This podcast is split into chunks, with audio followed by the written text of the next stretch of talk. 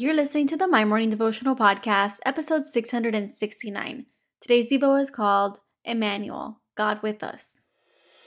Hey, I'm Alison Elizabeth, a faith filled, coffee obsessed baker from Miami, Florida.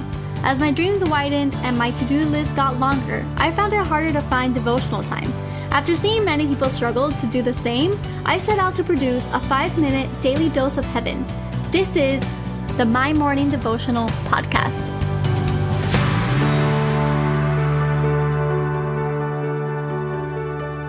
Good morning, everybody, and happy Thursday. Welcome back to another episode of the My Morning Devotional podcast.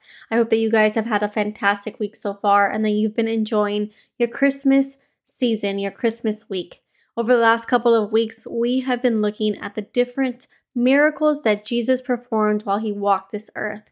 And today we're going to look at a different miracle, not one that he performed, but the miracle of his life. And so we're going to look at the miracle of the virgin birth. We're going to be reading out of Isaiah chapter 7, verse 14, and then we're going to read out of Matthew chapter 1, verses 18 through 25. So today, Isaiah chapter 7, verse 14 says, Therefore, the Lord himself will give you a sign. Behold, a virgin will be with child and bear a son, and she will call him Emmanuel, which means God with us.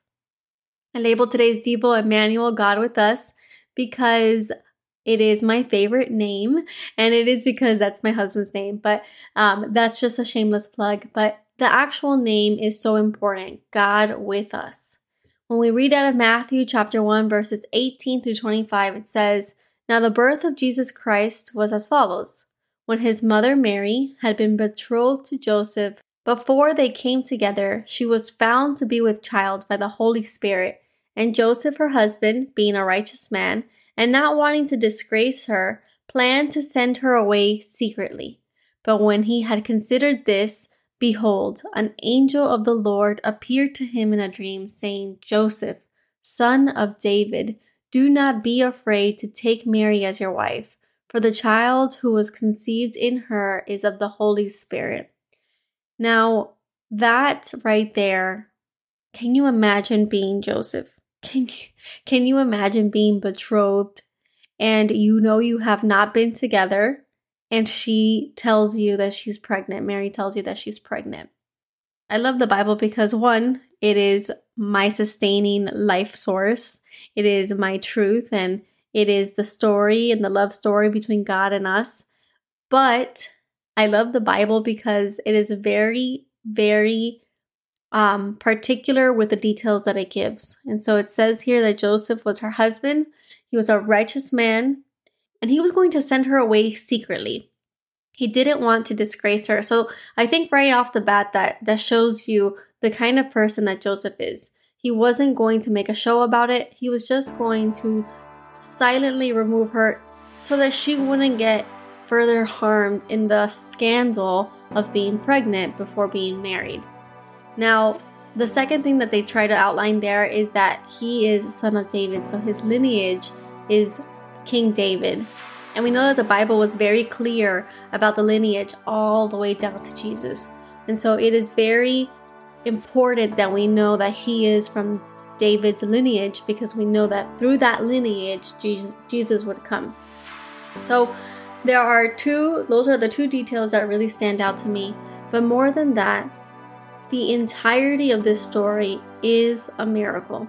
It is a miracle that Joseph listened to the angel after he appeared to him. It is a miracle that Mary conceived this baby via the Holy Spirit. It is a miracle that the two of them were able to give birth in a manger during tax season when they had to go all the way to Bethlehem for the census.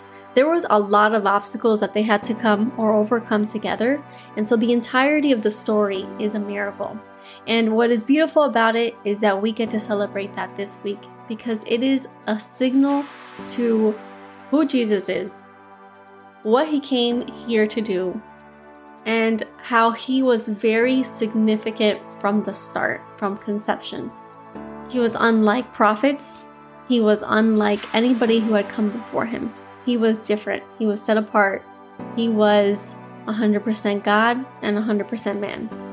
So today, as we go about our days and as we continue to get ready for Christmas, may we remember the reason that we are celebrating this season. I've said it every day because we need to be reminded that it's not just about the gifts and the trees, and it's definitely not about the traffic getting to the mall, but it's about the birth of a son, and his name was Jesus. So, the prayer for today. Father God, we thank you, Lord, for this beautiful Thursday. God, we thank you for this beautiful season as we gather to celebrate the birth of your son, Jesus. Lord, you performed a miracle. You conceived the child through a virgin, and she brought to life the Savior that would forever change history. God, we thank you for sacrificing him for us. We thank you for his life. Jesus, we love you. We thank you for absolutely everything. We thank you for the ability to talk directly to the Father because of what you did.